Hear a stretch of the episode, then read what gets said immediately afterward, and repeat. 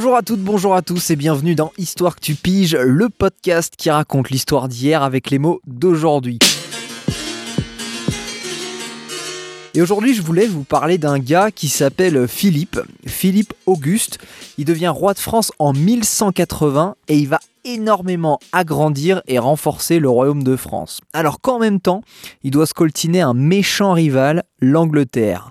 Donc Philippe Auguste versus Angleterre, round 1, c'est parti. Pour vous planter le décor, quand Philippe Auguste devient roi, la France, c'est un tout petit royaume qui s'étend autour de Paris, un peu au-delà euh, de l'île de France, et toutes les autres régions de la France actuelle sont à l'époque soit indépendantes, soit elles font partie d'autres royaumes. Philippe, il monte sur le trône quand il a que 14 ans, et comme toujours, quand le roi est aussi jeune, bah, il y en a d'autres qui essaient d'en profiter pour le renverser. Euh, dans ses ennemis, on retrouve par exemple la Champagne ou la Flandre qui euh, regroupe à l'époque la Belgique et le Nord-Pas-de-Calais. Mais Philippe, il a un allié super puissant. En fait, avant d'être ennemi de l'Angleterre, il est ami des Anglais. Et à ce moment-là, l'Angleterre, c'est le royaume qui pèse le plus en Europe. Il s'étale sur bah, l'Angleterre, forcément, mais aussi l'Irlande et toute la moitié ouest de la France actuelle. Donc en fait, tout ce qui est entre la Normandie et les Pyrénées, bah, ça appartient aux Anglais. Et grâce à son alliance avec l'Angleterre, Philippe arrive à battre ses ennemis. Et il gagne même du terrain sur eux puisqu'il a grandi le royaume de France au nord jusqu'à Lens. Alors comment la France et l'Angleterre sont passés d'amis à ennemis? Philippe se retourne contre le roi d'Angleterre. Bon, il n'est pas fou, il le fait pas seul. En fait, il s'allie au fils du roi d'Angleterre qui veut récupérer la couronne. Et ce fils, c'est tout simplement Richard Cœur de Lion. Donc ensemble, ils renversent le roi anglais. Richard récupère l'immense royaume d'Angleterre et en échange, il donne à Philippe la Normandie et l'Aquitaine. Mais à partir de 1187, il commence à y avoir de l'eau dans le gaz entre Richard et Philippe, et tout ça à cause d'un truc qui se passe super loin de chez eux, à l'autre bout de la Méditerranée, en Palestine, là où le sultan d'Égypte envahit Jérusalem. Et Jérusalem, c'est une ville sacrée pour les chrétiens, euh, parce que c'est là-bas qu'il y a le tombeau de Jésus. Du coup, Richard, il veut pas laisser Jérusalem à des musulmans, donc il embarque à Marseille, il traverse la Méditerranée pour aller euh, libérer Jérusalem. Donc on dit que Richard part en croisade.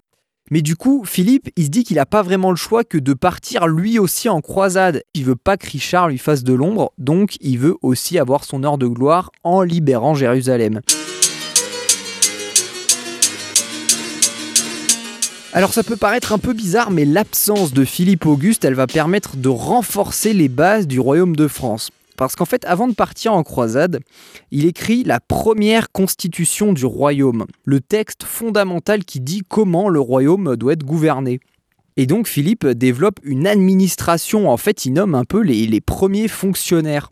Donc certains fonctionnaires vont être chargés de rendre la justice, euh, d'autres sont chargés de contrôler la production agricole. Et tout ça c'est quand même une petite révolution parce que avant, pour gouverner, les rois s'appuyaient surtout sur le pouvoir religieux et sur les grandes familles riches et puissantes du royaume. Mais des fois, euh, les religieux et les nobles, ils en faisaient un peu qu'à leur tête. Alors que là, avec sa nouvelle administration, euh, Philippe, il est beaucoup plus autonome et donc il peut vraiment faire appliquer les décisions qu'il veut.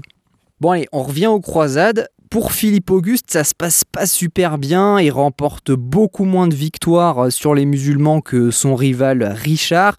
Et en plus, il tombe malade, donc il décide de rentrer à Paris sans la gloire qu'il espérait. Mais du coup, quitte à être rentré au bercail, Philippe Auguste il profite de l'absence de Richard, qui est donc lui toujours en Palestine, pour s'attaquer à son royaume. Bon, Richard, il finit par rentrer en Europe et là, du coup, c'est parti pour 5 ans de guerre entre Philippe et Richard. C'est Richard qui finit par l'emporter, donc en 1199, Philippe est obligé de déposer les armes. Il perd la Normandie et l'Aquitaine que Richard lui avait filé quelques années plus tôt. Par contre, il aura au moins réussi à étendre le royaume de France jusqu'à Bourges, 250 km au sud de Paris. Mais juste après cette défaite, les cartes sont complètement rebattues parce que euh, Richard doit scoltiner une révolte dans le Limousin, qui à l'époque fait partie euh, du royaume d'Angleterre. Du coup, Richard file dans le Limousin avec euh, des troupes pour essayer d'étouffer cette révolte. Mais Richard se prend un tir d'arbalète dans l'épaule et il meurt. Donc pour le roi de France, Philippe Auguste, la mort de Richard Cœur de Lion, c'est une occasion en or et Philippe va en profiter pour prendre le dessus sur l'Angleterre. Mais ça, on le verra dans un prochain podcast.